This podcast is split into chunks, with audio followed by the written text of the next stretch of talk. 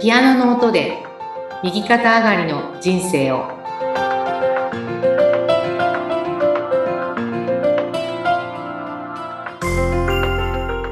皆様こんにちは東ひかりですこんにちは、インタビュアーの山口智子です。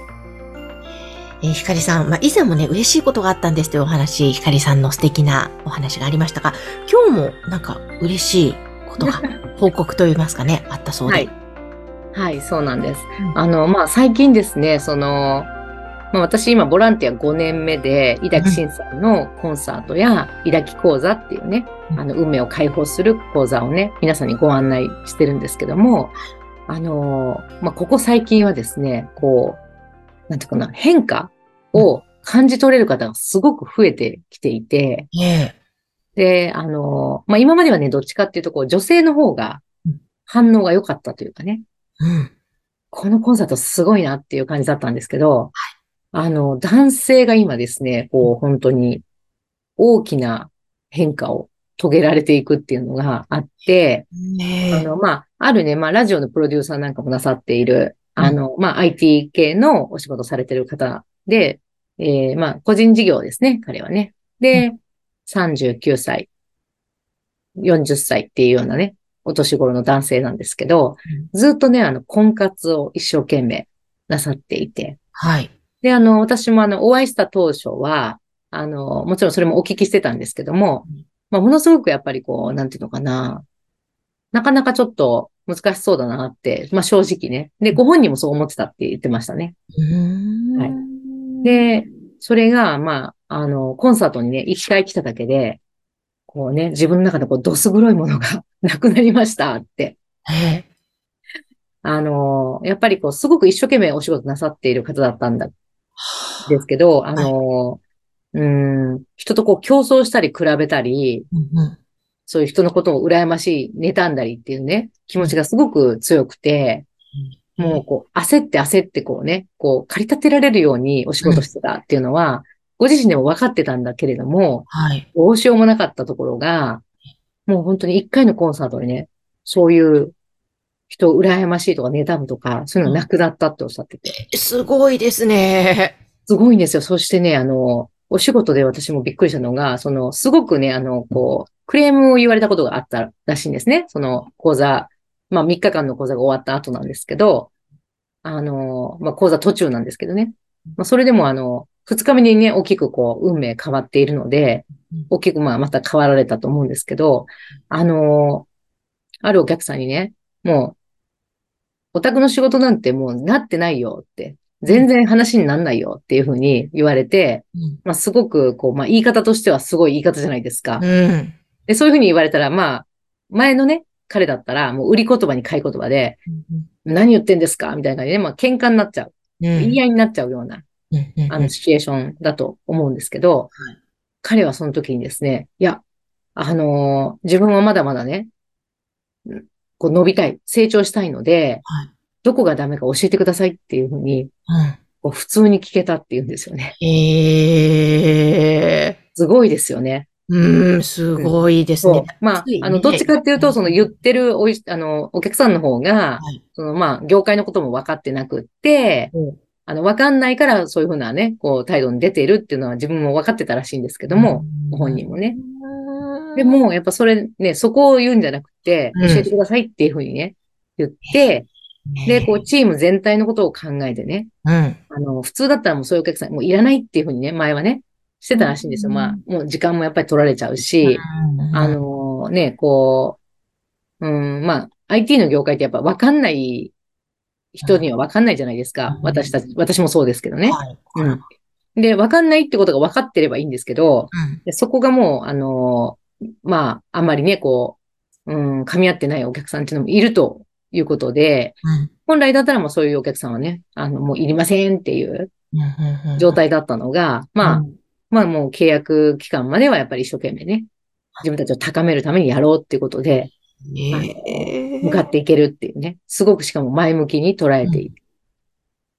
すごい変化。そして、ごい変そうそう。で、一番すごいのがやっぱり、う婚活してたから、うんあのーまあその、いだき講座に来ている時に、まあお見合いがね、入っていて、うんで、まあそのまんまですね、もうプロポーズしてしまったっていうね。 あの、うーん。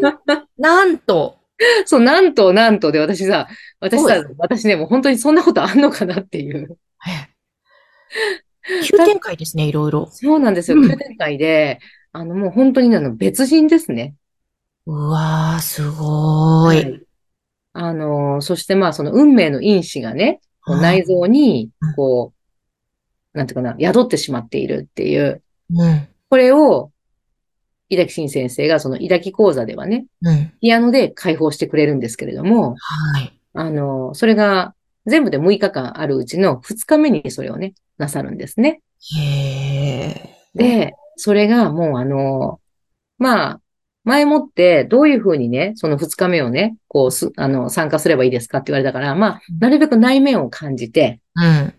あの、どうせこうなくなってしまうものだから、うん。メモは取らなくていいよって言ってたんですよ。おー、 はい。にもかかわらずしっかりメモを取っていて、彼は。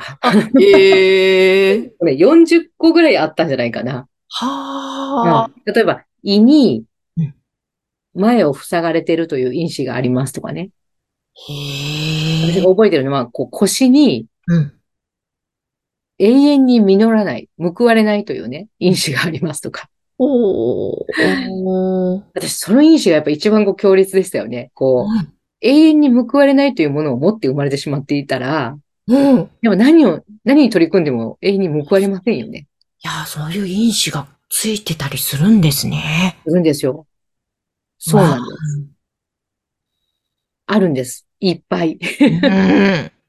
それはちょっとと、取りたいな。もうそうなんですよ。本当にね、私もあの、まあ今まであんまりこう皆さんにメモをね、取った方がいいよなんて言ってなかったんですけど、うん。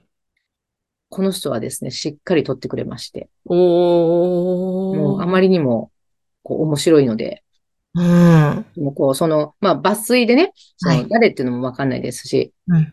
あとね、そのね、例えば肝臓にうん。手がかりのない不安っていうのが宿ってたりとか、へえ。で、あと、肝臓にね、その安心していられないっていうね。うーん。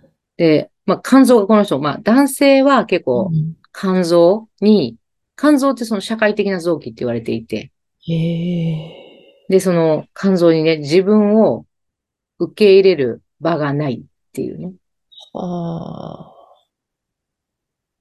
宙に浮いてるような、そういう、こう、因子があったり。えーそういう印象を伊崎先生が、その伊崎講座の中で取っていくんですかそうです。取っていくんですよ。す。へえ、それは取れたら、確かに変わっていきますよね。そうなんです。うんなので、あの、まあ、ね、今のその、例えば自分を受け入れるような場がないっていうような、もう印象を持ってしまっていたら、うん。どれだけ人が受け入れてくれてても、そういうふうには感じられないってことですよね。ええということだ。はい。だからもうここは、理屈ではもう超えられないとこですよね。ねえ。え、うん。これ、あの、稲木先生のピアノのコンサートでも、はい。実は取れていったりもするんですかそれします、します。あの、なので、まあ、あ、の、これ言葉にしてくださるのは、うん。コーマ恵子さんなんですね。ああ、そうコーなんマさんは目をつぶると、そういう黒い因子が、体のこう内臓のところにこう見えるわけですよ。へえ。とおっしゃってて、うんで、それを、まあ、彼女曰く、まあ、図形で見えるのをちゃんと言葉にする訓練をずっと今までもしてきてるから、うん、あの、だからまあ、当たってるとかいう話ではないんですね。うん、うん、うんうん。まあだから、あの、ここにほくろがありますよっていうのと一緒なので、ああ、なるほど。肝臓にそういう因子がありますっていう。はい。だからあの、いや、ありませんとかいうのもないわけですうよ。ん、うん、うん。あるから。うん。うん、うん、うん。まあ、あの、なんかこうね、あの信じる信じないとかいう話ではなく、うん。まあ、井崎慎さんはいつもおっしゃるのがね、こう、井崎のことって信じることもなければ、まあ、疑うこともない。うん。 ただ分かればいいっていうふうにね、おっしゃってて。